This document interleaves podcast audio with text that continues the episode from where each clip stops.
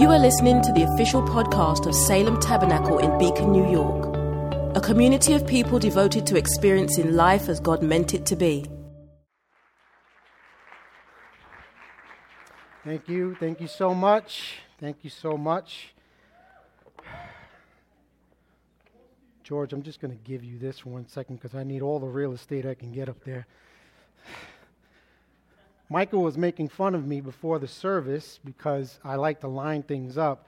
But if last time you remember when I preached, papers were flying all over the place, and so uh, I can be a little bit of a whirlwind up here.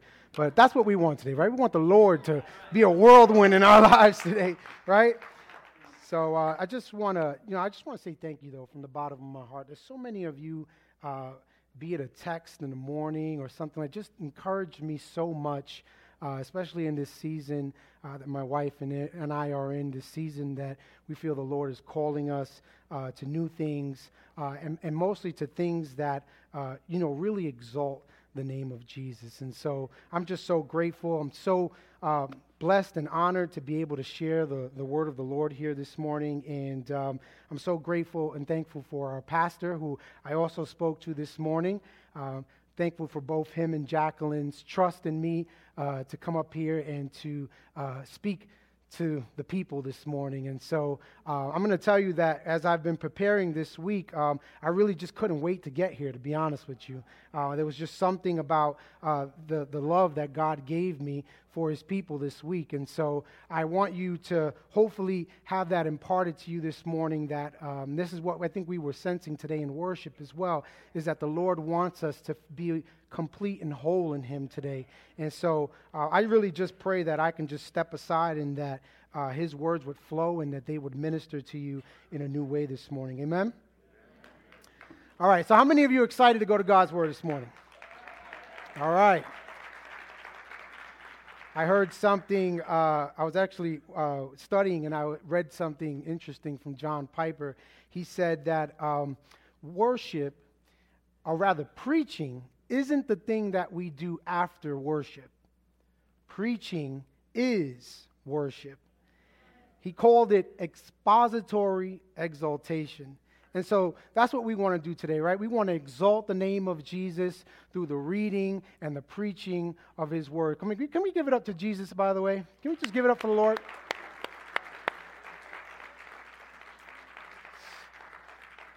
We had an amazing time of worship, and I really uh, sensed that the Lord was confirming everything that He imparted to me this week, everything that He's been imparting to me the last few weeks, in fact.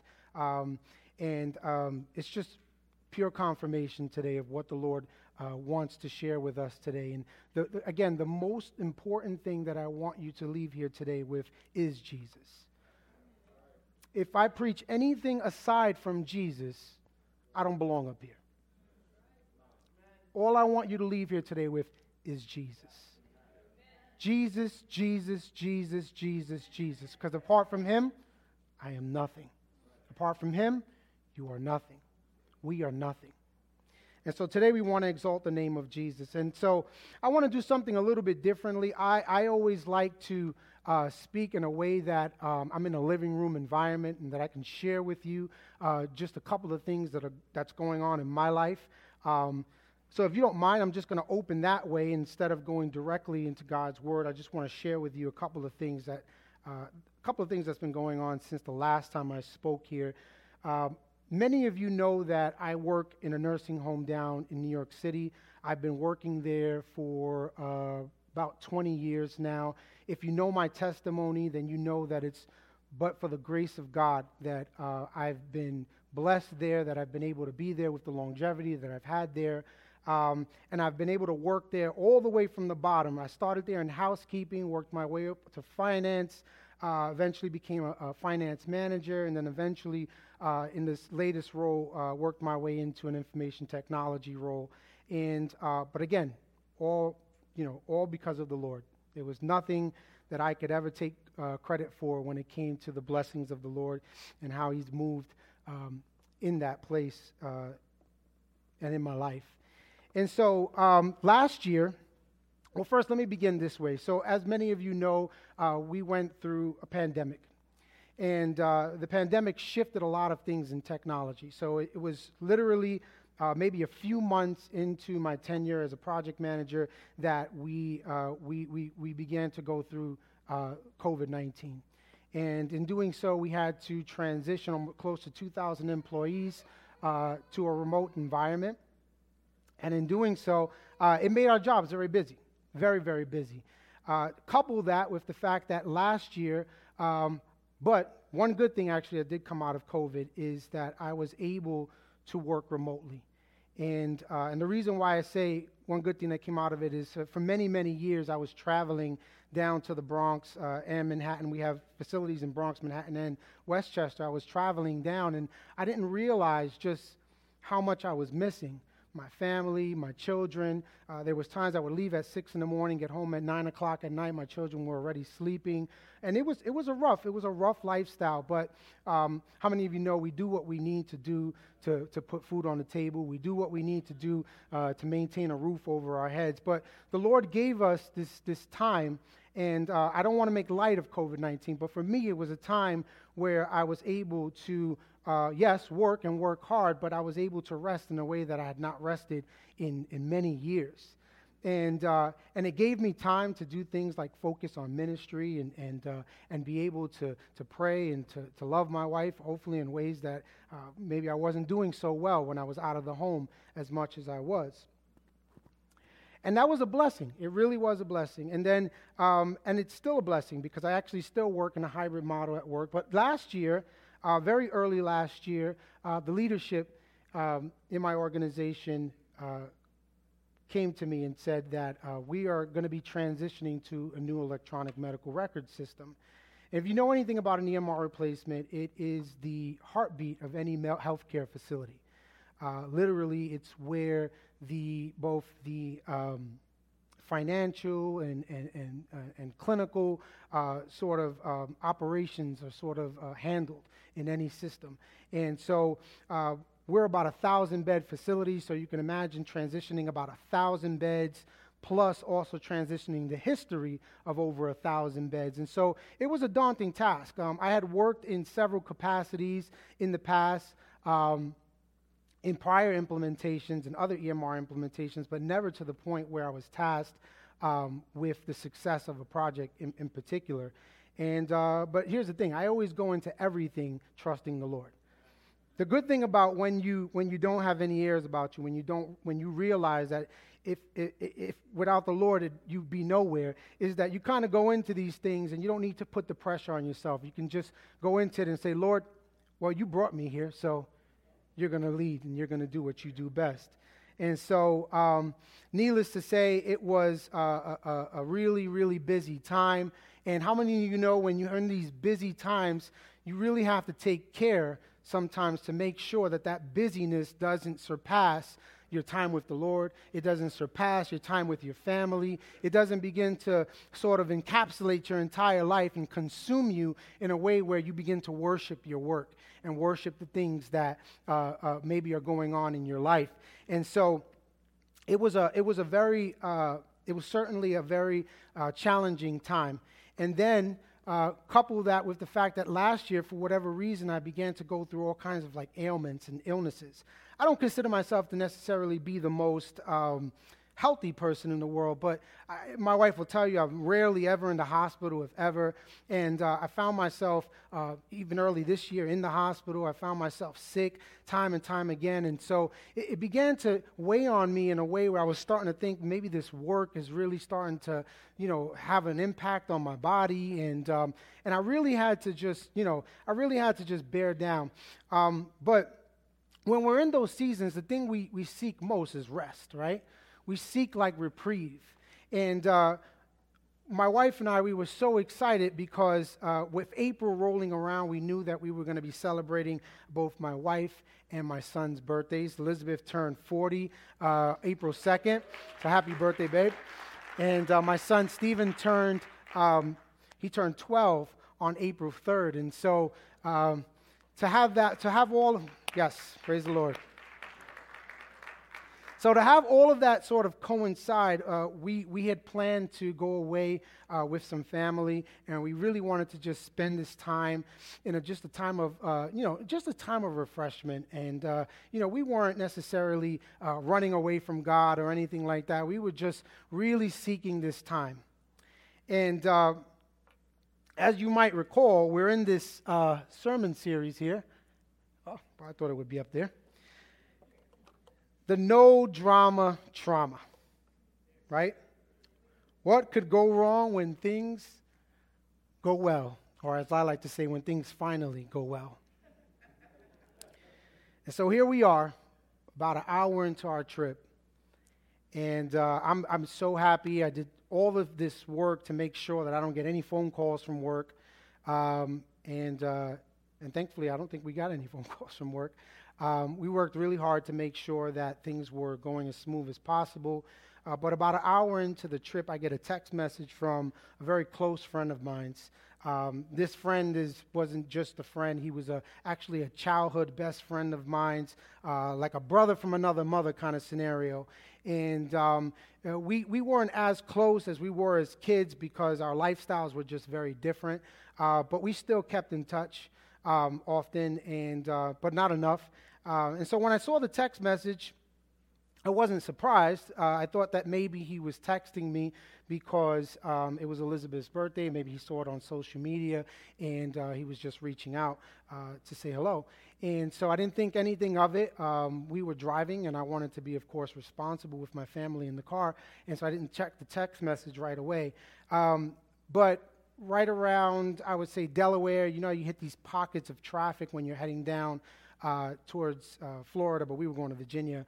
Um, you usually hit these pockets of traffic, and as we hit one pocket of, tra- uh, pocket of traffic in particular, I, um, I checked my message. I just, uh, curiosity, I just wanted to see exactly uh, what he wanted to say.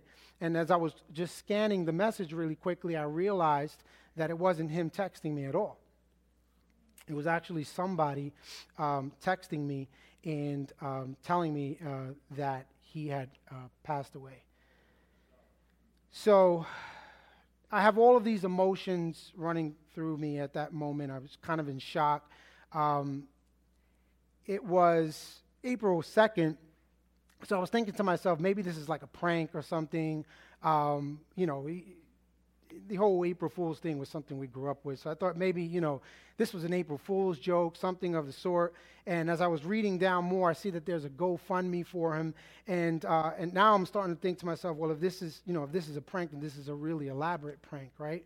Um, but as I read a little bit more, I could see that, you know, in fact, uh, he, had, he had passed away. And so now you can imagine that we're on this drive. Uh, we're finally uh, at the moment of this rest that we were seeking. Uh, we, we're, we're, coming down. We're, we're in a celebratory mode, both my wife and my son's birthdays. And here comes this news uh, that really comes to like shake you, right?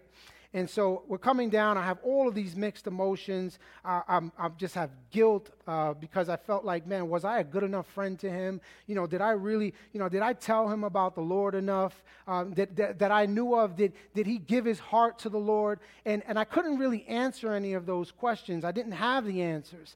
And so as I was uh, in the car, it was just kind of somber for a little while. But how many of you know the Lord gives us joy, right?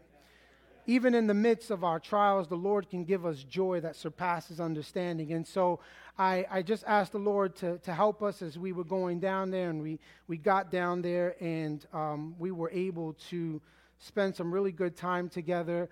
Uh, I had learned while I was there that uh, we were going to, I was going to be able to say uh, my farewells to him uh, because his, his, uh, his, his funeral wasn't actually going to be until the 13th. And so that um, encouraged me a little bit because um, I really wanted to say goodbye. I didn't really want to um, leave it that way. I know that his spirit was had already departed, but I just felt like it was a, a sense of closure for me. And so, um, and so I took some solace in that. And so we got down to, to Virginia, and uh, you know, family stuff. We, we, we, were having some fun, and, and uh, it was always there's always some drama. And uh, we ended up in a different place um, from where we were originally supposed to stay. But it was all good because we were together and, uh, and, and, the Lord, we just made it work. And so uh, I was really happy for that. And uh, then I get a, a, text or an email from Pastor. And he's like, Yeah, that thing on the 30th, uh, yeah, I'm going to need you to do this thing and that thing. And, uh, and so that came to kind of shake me up a little bit as well because uh, Pastor said, you know, we're going to be in this, this series, the No Drama Trauma, and um, I want you to really preach to, to this message. And so um, I had already kind of thought that maybe the Lord had given me something, and so now I have to kind of uh, be put in a little bit of discomfort, but. Um, but praise the Lord. I just, you know, I thank God for Pastor and, and allowing the Lord to speak to him um, because it really helped me actually through some uh, moments. Um, so, sorry. Long story short, um, we are now set to start going home.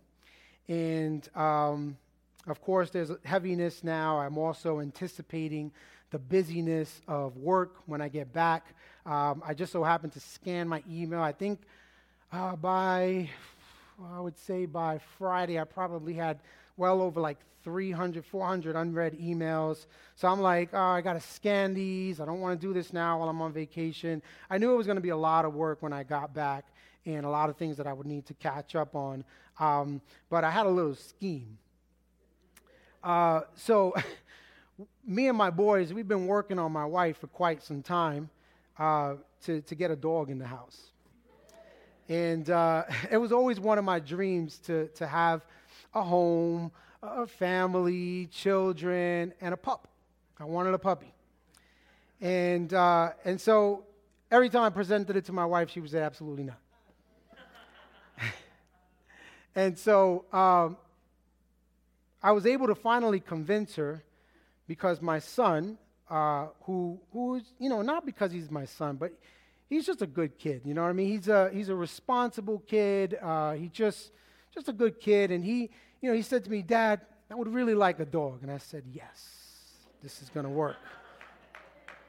So I go to mom, and I said, You know, Stephen really wants a dog. and uh, and the only thing she asks is that we wait. I actually brought this to her uh, quite a few months ago. And she said, Well, you know, let's wait um, we, you know, we got some stuff coming up. We actually knew that the strip would be coming up. She said, you know, let's just wait and um, let's see if, you know, let's see what happens when we get there. So uh, I didn't say much. We, we were, of course, on the trip, and here comes the scheme. So it was my son's birthday, and I came up with this, this plan. You see, because where I wanted to pick the dog up from was about three and a half hours. It's about four hours from here. It's an Amish country. And so I figured it's about eight hours of driving. Well, since we're already down in Virginia, why not pick the dog up on our way up, right? So, so, so I said to myself, okay, so, um, so, so let me see how I can pitch this to her. So, yeah, and so she's like, she's like, okay, um, yeah, I don't know about this. And she's trying to come up with every excuse in the world as to, you know, why we can't pick up the dog. And, uh, and I said, look, you know, I think it's really now or never. And, uh, and so I go to the, the local, uh, I think it was a PetSmart or something, and uh, I buy too much stuff for the dog. Uh, we had like a crate in there that he, you know, absolutely hates. Uh, and a bunch of other stuff. And we literally came back like a, like a can of sardines. Uh, the crate didn't fit in the trunk uh, or in the, in the back area, so the kids had to sit with it in the back. They were sitting practically on each other's laps. And, um, and so we, we go and we pick up this little dog, uh, Charlie, that we named him. Actually, I have a picture of Charlie. We can put Charlie up here. It's our buddy Charlie.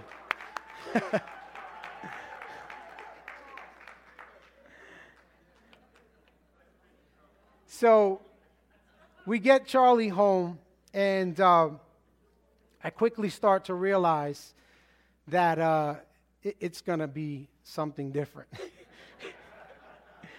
My wife actually reminded me that, oh, you thought you were going to get a full grown dog. You thought you were going to get a dog that was just going to sit at your feet, know how to use the bathroom, do all this stuff. And uh, I didn't realize it was a process. And so, uh, yeah, my son, who said he would walk the dog every day at 6 a.m., he don't walk the dog. He's not walking the dog. and so the very first night we actually get home, Charlie's in his crate, and uh, he uh, he's howling. Now he came from the Amish, so I don't know what kind of weird stuff was going on down there, but he uh, he he starts howling inside of his crate, and I'm like, I, I don't know what to do. Elizabeth's playing peekaboo with him, and uh, she's like, okay, you stay, and he's quiet, and then she comes in, and I'm like, this is not going to work. So I hadn't actually slept in like days before that. So I was like all exhausted. The next day's Easter. Um, and we were excited about getting here for that. And so I come in and I lay on the floor next to him, and finally he goes to sleep. So the very first night, I actually had to sleep on the floor with the dog. And yeah, and that happened for about two weeks. But I, uh, I, got, I got hooked to an air mattress at least, and so I kind of made that work a little bit easier.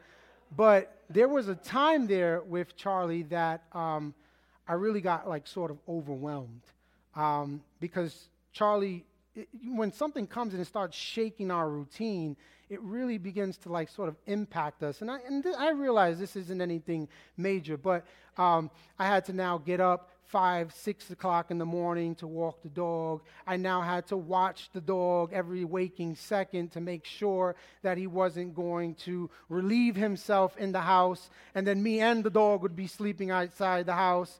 And so I, you know, I, I, I, started to imagine like some of the sermons that Pastor Mark used to preach about his dog. And if you remember what Pastor Mark used to say about his dog, he thought the dog was demon possessed. Um, well, I'm happy to say that Charlie's not demon possessed.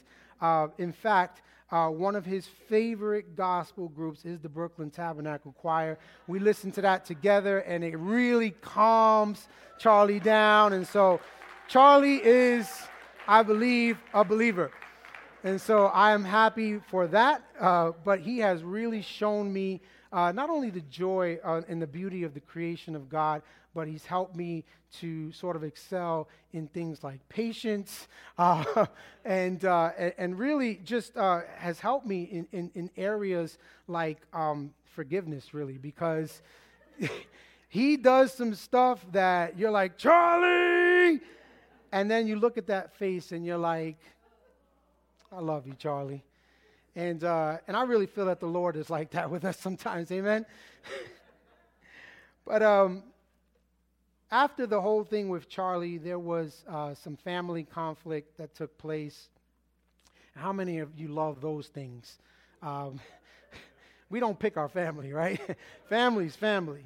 And so um, I love my family, but you know, there's times where you know things are going to happen and there's going to be some drama, and uh, and so you couple all of the stress of everything that was coming uh, going down. So now I have this whirlwind of a puppy in the house. Um, I have some drama now in the family, um, some things being said that shouldn't have been said, uh, some, some hurt now that needs to be uh, dealt with. And, um, and now I'm just like, I'm, I'm just overwhelmed at this point. And I get to a point where I'm like, Liz, you know, I'm, I'm thinking if maybe it's probably a good time to rehome Charlie. And uh, thank God for a loving wife because she reminded me that, you know what, you stepped in this, you need to you need to go forward with this. And so, um, yeah, no, thank you. And so uh, we, we did not rehome Charlie, obviously. But one of the things that, one of the things, and listen, he's, he's been a joy. Uh, yesterday we had some family over. Um, he was a very good boy. And so I'm, I'm just, you know, we're, we're really enjoying him again. Um, but as I mentioned, during the course of that week, I knew that I was actually going to be going down uh, to that funeral. And it would have marked the first time in about 15 years that I was going back to that area. And uh, part of me was sad, obviously, for losing my friend. And then part of me was, um, you know, like, hey, you know, sometimes death has a way of reuniting people in a way. Um, and so I didn't really know what to expect. And uh, the day came to go down to the funeral, and when I got there, um, I drove into the parking lot. It was a funeral home that I had been to, unfortunately, many times, uh, watching a lot of young people pass away in my life. Uh, it was a place that we were in often, and so it brought back instant memories. Uh, but as soon as I, I, pulled into the parking lot, uh, I just had like this sense of uneasiness. There was a lot of drinking and smoking going on, and um, it, it was just there was a sense of heaviness. And so I kind of walked in. I saw a couple of people I recognized, a lot of people that I didn't recognize, and uh, I began to just kind of like you know make my way into the uh, into the, the funeral home, and you know I said hello to a couple of people. Mostly it was odd because most people did not recognize me at all. Um, and I didn't really reveal myself. It wasn't about me. I didn't really reveal myself to anyone as I was there. Um, but it was uh, it was just a strange uh, feeling that I had, just this overwhelming feeling. And so I came in and um, you know I paid my respects. I, I said hello to uh, I did say hello to his sister. I learned that at 42 years old he was um, now a grandfather. So I met his grandson, beautiful little baby boy. Um, and uh, I sat there for a little while, and I remember sharing with Pastor that uh, it was one of only two times throughout the 20 plus years that I've been walking with the Lord where I had this feeling to run, literally to just run out of that place. And I was conflicted because I really wanted to be there and sort of pay my respects, but there was just this heaviness in me. And uh, I remember some time ago I had said to Pastor, I said, you know, sometimes I don't remember, I don't know what the Lord has saved me from. What, do you, what does it mean to be saved anymore? Figure out how we get to a place like that. What does it mean to be saved anymore? The pastor wasn't judgmental in any way. We were actually reading a book together, and that uh, kind of welled up some feelings in me. Of course, I knew the grace of God, I knew the grace of the Lord, I understood what it was to be set apart. But what does it even mean anymore when somebody comes to you and says, I'm saved, I'm saved? And uh, as I went home that night, um, I was on my air mattress with Charlie, and uh, the Lord reminded me, though. He reminded me that this is what that's what I saved you from. I would remember telling Pastor, I said, Look, Pastor, this wasn't about a feeling of superiority. This wasn't about f- sitting in that room and saying, Oh, I'm better than you. In fact, it was the opposite. I was reminded of what the Lord took me out of.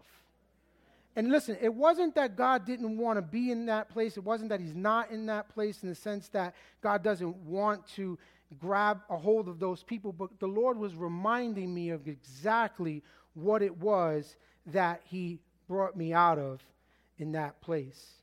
And so it really reminded me of the goodness of the Lord.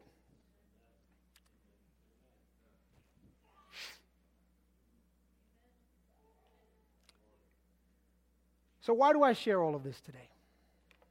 Yes, because I like to bare my heart out with my family. Why do I share all of this? I share this with you obviously today because everything that I said to you, the specifics may be different in your life, but we all have problems, right? We all have things going on in our lives. We all have things that are, that are sort of vying for our attention, that are vying uh, to take away the things that the Lord wants to perhaps do in our lives. And the question isn't necessarily when, these things are going to happen. Or rather, if they're going to happen, but when. But I believe that the Lord wants us to remember today that when these things happen, instead of breaking us, with Him on our side, we can go through them in a way that builds character and perseverance. Listen to what Jesus says about this. He says, in this world, or in the world, you will have tribulation. But take heart, I have overcome the world.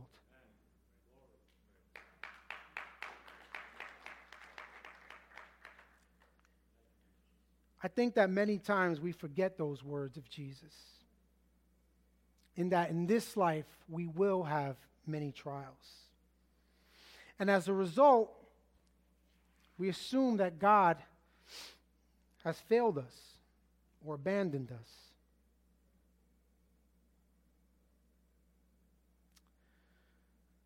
But remember, God is not a man that he should lie. It's like what he says in Deuteronomy He will never fail nor abandon you. You can take that to the bank. In today's lectionary reading, we learned that Jesus is the Good Shepherd. If you weren't here earlier, I would encourage you to go back and read that uh, in John 10.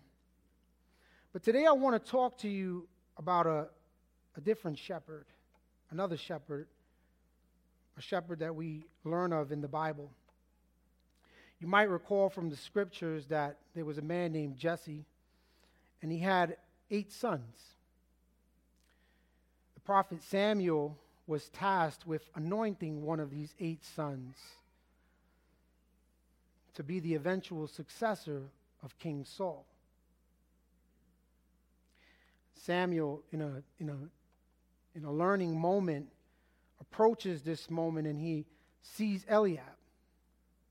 And he says, Surely this is the Lord's anointed. But it was a teaching moment because the Lord shows him something. He says to him, No, I haven't picked this one. In fact, man looks at the outward appearance, but the Lord looks at the heart. And so David, I'm sorry, so then six other sons are paraded before Samuel. And then Samuel eventually asks Jesse, Are these all your sons? And he says, Well, there's one out there still. He's tending to the sheep. And so Samuel says, Well, bring him. And in fact, we won't even do anything until he gets here. And when David comes, young David, handsome David as the Bible describes him, he is anointed by Samuel to be king. Now, David doesn't become king right then and there. There's a process, right? Similar to the process of what my wife reminded me that Charlie doesn't come fully packaged. There was a process that David would have to go through. But David would find favor with King Saul. David would find King fa- so much favor with King Saul that he would eventually become a son in law to King Saul. But then things come, come crashing down. Saul, who's enraged and incensed with this jealousy and hatred for David, seeks to take David's life. And so David has to go into exile. And so David, who was this lowly shepherd boy, goes on to become into this role of prominence in a kingdom, and then now is in exile talk about things going well and then things going bad. Moving along in the story, we know that eventually Saul would fall and that David would eventually become king of Israel, marking yet another height for David. But then something happens in David's life. And there were many fond moments in David's life, but then something happens in David's life. David in a time when kings were fighting battles, decided to stay back. And he stood in a place that he shouldn't have been. He was in a place that he shouldn't have been. And he had a moment. And in a moment of weakness, he commits a sin with Bathsheba. And that sin culminates with her husband Uriah being put to death or being set up to be murdered, and killed to cover up David's sin. And we know that the Lord sends the prophet Nathan to him. And he reminds David, and he tells David, he basically scolds David.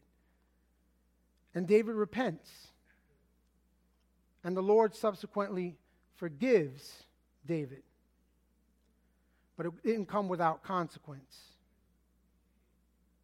Unfortunately, David's kingdom would be in peril after that. There would be, uh, his children would rise up against him. The son that he has with Bathsheba, the very first son, uh, passes away. And so, as I was reading this, actually, something good that I read that came up is that forgiveness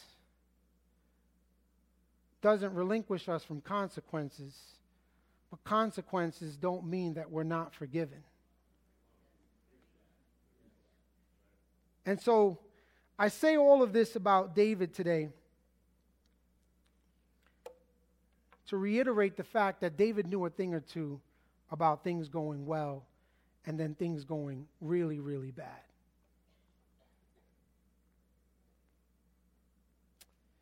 In the options for today's lectionary readings, there was Psalm 23 written by David.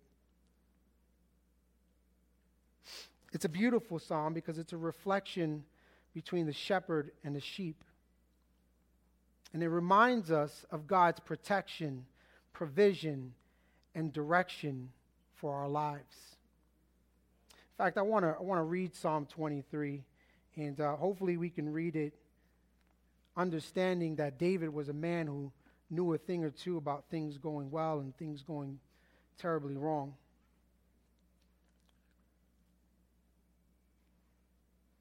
Psalm 23, verse 1. The Lord is my shepherd, I shall not want. He makes me lie down in green pastures. He leads me beside still waters. He restores my soul. He leads me in paths of righteousness for his name's sake. Even though I walk through the valley of the shadow of death, I will fear no evil, for you are with me. Your rod and your staff, they comfort me. You prepare a table before me in the presence of my enemies. You anoint my head with oil, my cup overflows. Surely goodness and mercy shall follow me all the days of my life, and I shall dwell in the house of the Lord. Isn't that a beautiful, forever? Sorry. Isn't that such a beautiful, beautiful, beautiful song?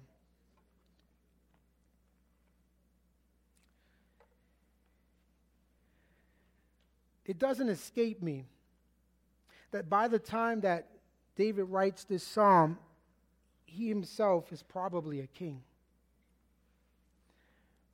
But he recognizes the Lord as his shepherd.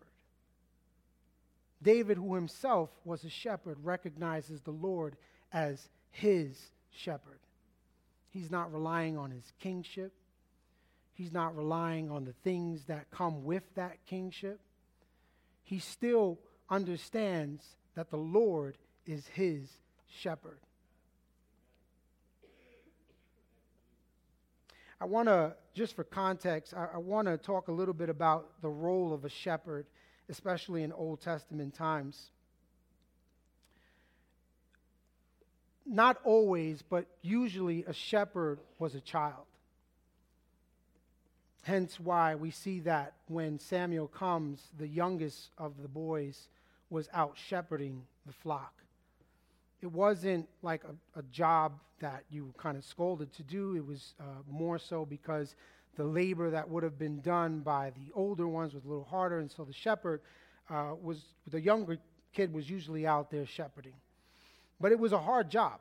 It certainly was not an easy job.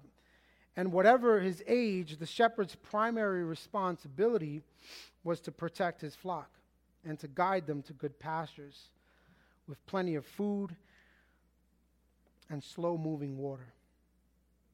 If the grass was of poor quality, the sheep would be malnourished. And if the water moved too quickly, the sheep would be afraid and wouldn't drink from it.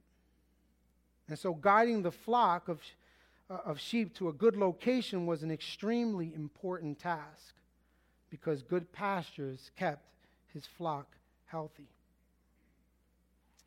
A shepherd typically carried a few items uh, to aid him in his task of caring for the sheep. First, he would have a rod. And the rod was a sturdy stick uh, with a knob on one end. Sometimes uh, it would even have uh, nails in it uh, to make it a more effective weapon. Uh, the shepherd would use the rod to protect the sheep from wild animals and, and other threats. The shepherd also carried a long staff. The staff was used as a walking stick uh, for the shepherd, who also used it to maneuver the sheep when needed. For further protection, shepherds often carried a sling comprised of a leather pouch on a string. How many of you remember that? David and Goliath.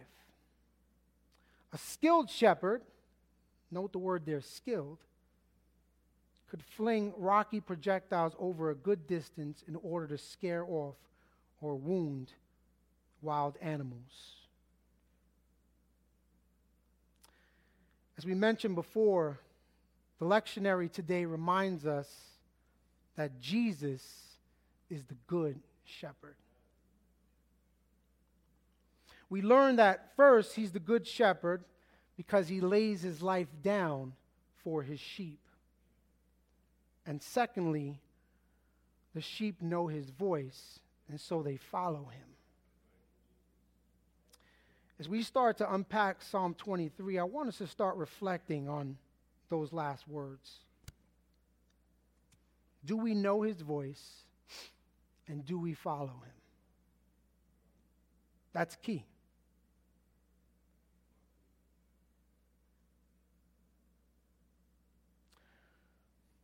In verse 1, we read that the Lord is my shepherd, I shall not want. David recognizes the Lord as his shepherd, and as such, David acknowledges that his source of protection, provision, and guidance is the Lord. And as a matter of trust, he shall not want. Think about that for a moment. Is the Lord your source of protection? Is he the source of provision? Is he your, is he your source of guidance this morning? In verse 2, we read that he makes us lie down in green pastures, that he leads us beside still waters. And as we talked earlier, this was very strategic of the shepherd. I don't know if you've ever seen some of the images of these green pastures, but in, in the desert, these green pastures weren't like the images that you see painted in, in a Christian bookstore. The shepherd had to lead the sheep into green pastures. And sometimes it would be just a, a patch of green. And beside those still waters. And so this was done strategically on a daily basis as the, the shepherd would lead the sheep. And it reminds me of something. It reminds me of something that the Lord teaches us in the Lord's Prayer. He says that daily, that it's daily that we should seek His bread daily. The Lord, by design, doesn't give us a ration of anything in that sense because it's a daily putting to death. It is a daily seeking of the Lord that we have to seek out in our lives.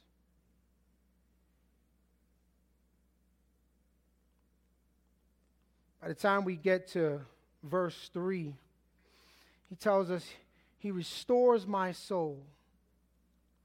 The New Living Trans- Translation says, He renews my strength. He leads me in paths of righteousness. He leads me in paths of righteousness.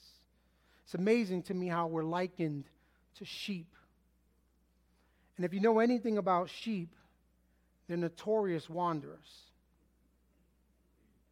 It doesn't take much to get a sheep to go astray. And yet we're likened to sheep. But praise the Lord, as we heard earlier, He's the one that leaves the 99 to go after the one. Praise the Lord.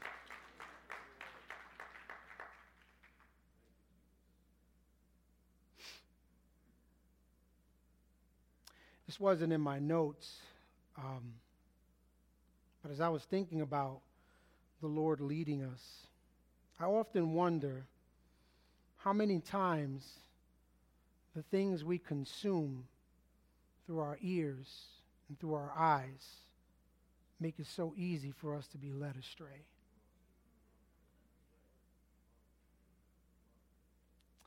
You know, one thing that I didn't tell you about when all of that crazy stuff was going on in my life, I really had to take inventory of myself. I really had to stop and say, Lord, I need your help. Things are just getting a little bit out of control now. And I can't, I can't make sense of most of this stuff.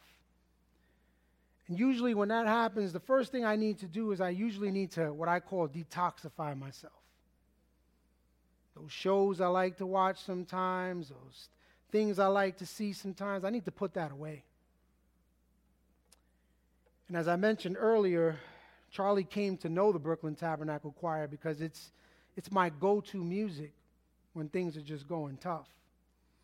There's a, just a special anointing on their music to the point where it really brings me to a place where I feel so close to the Lord. And so I want to encourage you with that today. If, if you have things in your life right now, if things just seem to be going crazy, it might be time to detoxify yourself. It might be time to take inventory of the things that you're allowing in your ears, the things that you're allowing, allowing into your eye gate. Because I can tell you right now that when the Lord comes into our life, there has to be a difference. There has to be a change. People should be noticing something different about you. You see, there were many people that had encounters with Jesus, but they didn't really know Jesus. But those that know Jesus, oh, you'll know it. Because your life will never be the same. Your life will never be the same.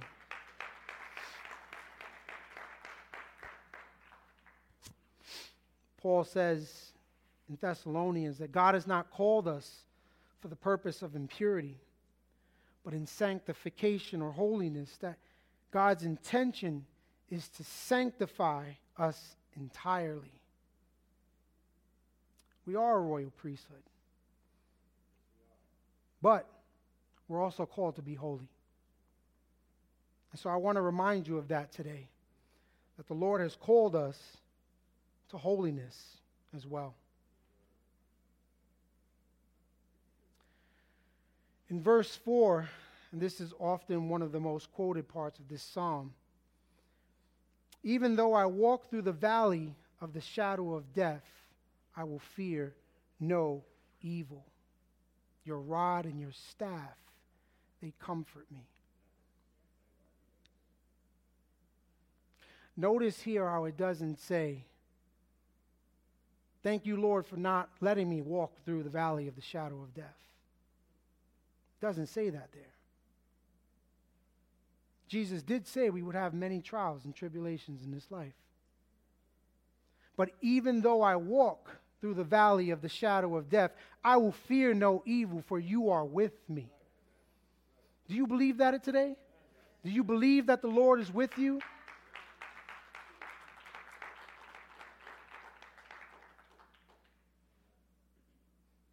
We talked about the depiction of thy rod and thy staff, which comforts me. It's a beautiful depiction, and we talked about what the rod and the staff does. But as I was reflecting on this particular uh, verse, I was reminded of the Word of God. That book that sometimes we put to the side and it begins to collect dust. Oh, that this would be like thy rod and thy staff that comforts me that provides protection for me. Is the Word of God that to you today? Is it that visible thing that you see and you're reminded of what the Lord has done in your life? What He continues to do in your life?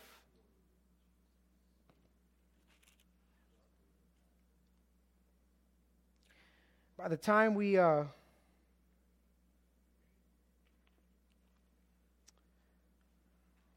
sorry, I lost my place here. By the time we get to verse 5, David begins to shift the imagery a little bit. The theme still remains that God is our provider. The theme still remains that God is our protector. But he says, You prepare a table before me in the presence of my enemies. He now begins to liken the Lord to a host. If you know anything about Eastern societies, a host not only provided for his guests, but he was in charge of protecting his guest. And so, this imagery that David is showing us is key. And it reminds me of actually something. How many of you, you've heard the Bible misinterpreted a few times? Been walking with the Lord now, again, as I said, for about 20 years. And so I've heard some things and seen some things. And uh, this particular verse was really misapplied early on. There was a time when people would say things like, Somebody's messing with you? Ah, the Lord is going to prepare a table and he's going to crush your enemies right in front of you.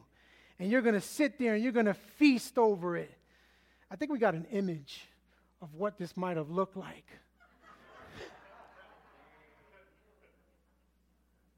Praise the Lord, that's not what he meant.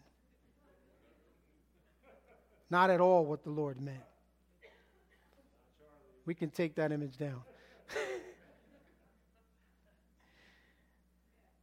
In fact, I believe that yes, the Lord does bless us.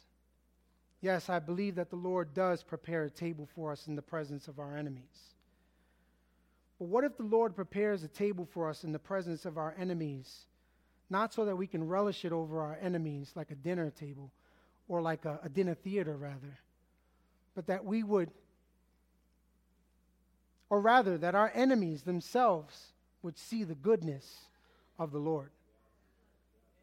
And that maybe even through the blessings that God bestows on our lives, that our enemies will see the goodness of the Lord and they will turn to the Lord. Puts things in a little bit of a different context, right?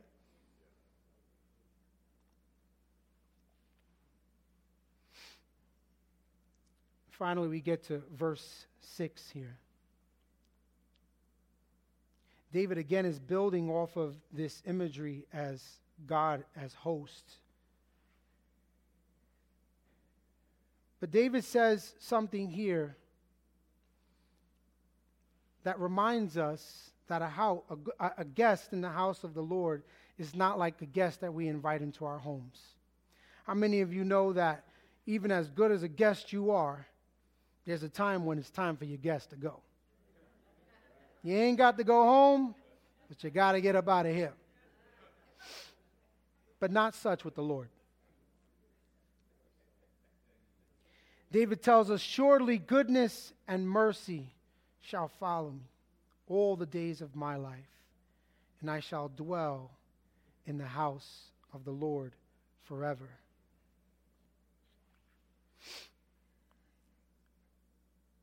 Goodness and mercy take residence in the house of the Lord, and they follow us all the days of our life.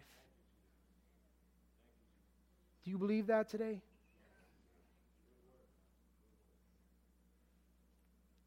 I want to close with a few points here.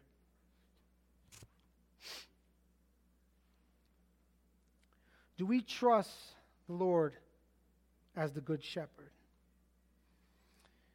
Is He our provider? Is He our protector?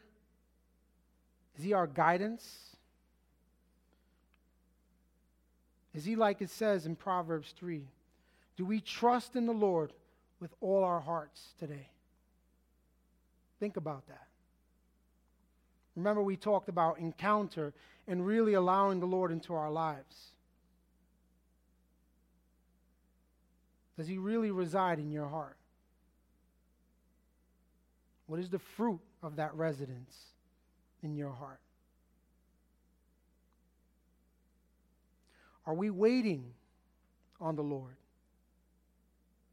Last week, Pastor talked about the toxic CPR and the need to control everything. We were talking about the disciples in the upper room and the fact that they were fearful.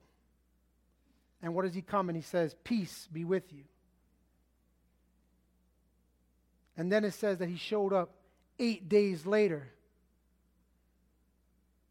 And guess what? The door was closed still. And so the Lord is not only patient, but God's timing is not our timing. Second Peter, we learn that with the Lord, one day is like a thousand years, and a thousand years as one day. But like it says in Isaiah, they who wait on the Lord shall renew their strength. So, how are we waiting on the Lord? And the last one, and I think probably the most important, are we thankful? How are we thankful? We saw this echo today in the worship. Are we thankful? The Lord really had to convict me throughout all of my pity parties recently. And He had to remind me that I wasn't thankful enough. You see, that spirit that welled up and said to me, Well, what did I get saved from anyway? was a complacency. Many of us sometimes, we don't really recognize, we don't realize sometimes what the Lord has really taken us out of. When Steph said earlier that to breathe, to see, to walk are all blessings, we lose sight of that sometimes. And we instead begin to worship the very circumstances that are around us. But a heart of thanksgiving, a heart of thankfulness supersedes that. How many of you remember the story of the ten lepers? Luke 10, Jesus is on his way to Jerusalem. And he sees 10 lepers off in the distance. And the lepers call out to Jesus and they ask to be healed. And Jesus doesn't directly heal, them, uh, directly heal them, but he gives them instruction, and by faith they go and they're healed. But only one returns. And how does Jesus respond to that? He says, Weren't there 10 of you? But only one of you came back to give thanks. You may think that your thanks and your praise doesn't go anywhere, but let me tell you something. The Lord is sensitive to our thanks. And so, even in the midst of your struggle, even in the midst of whatever you're going through, give thanks, for He is good. I want to close, but before I do, I, I want to pray before I ask George to come up and uh, John. I have an overwhelming sense that there are some of us here today. Maybe we don't know the Lord as our shepherd. And I don't want to make a spectacle of anyone. I don't want to make anyone come up here. Um, I don't want to make anyone recite any special prayer. I just want to offer to you today the one that can give you joy in the midst of the storm. Maybe you're here today and you walk with the Lord, or you thought you were walking with the Lord, but you don't view him as your shepherd. He's not your provider. He's not your protector. He's not your guide. Remember, He guides us in paths of righteousness. And you want to just tell the Lord today, Father, you are my shepherd. If you fall into any one of those two categories, right where you are, be it the person that wants to invite the Holy Spirit into their lives today, be it the person that wants to rededicate their life to the Lord today. If that's you, just right where you are, I'm not going to ask you to raise your hand. I'm not going to ask you to do anything that's going to make you uncomfortable. Right where you are, just say, Holy Spirit, Jesus, come into my life. Holy Spirit, be that shepherd in my life. We trust in you for our provision, Lord. We trust in you for our protection. We trust you, Lord, to guide us in paths of righteousness. Father, I thank you, Lord, for all those, Lord, both in this place, Lord, or even watching online today, Lord Jesus, that recognize their need for you, Lord God. Father, I pray today, Lord Jesus, that as you take up residence in those lives, Lord Jesus, that they would never be the same, Lord God. I thank you, Lord God, by faith, Lord God, that they will never be the same, Lord Jesus. And Father, I thank you for all those, Lord God, that are in this place today. That maybe, Lord God, they recognize their need for you even more today, Lord Jesus. Oh, Father, we just thank you for the reminder, Lord God, that you are our shepherd, Lord Jesus. Lord, that you're the good shepherd, Lord, the one that lays down his life for the sheep, Lord Jesus. And so we thank you for that today, Lord Jesus. We thank you, Lord God, that for, apart from you, we're nothing, Lord God. And Father, we just want to tell you we love you today, Lord Jesus. And we just thank you, Lord God. We thank you, Lord God. We thank you, Lord God, for the victory, Lord Jesus. We thank you for the testimonies, Lord God, going forward. And I just thank you for your presence in this place, Lord Jesus, your sweet, sweet, sweet presence, Lord. We just thank you, Lord.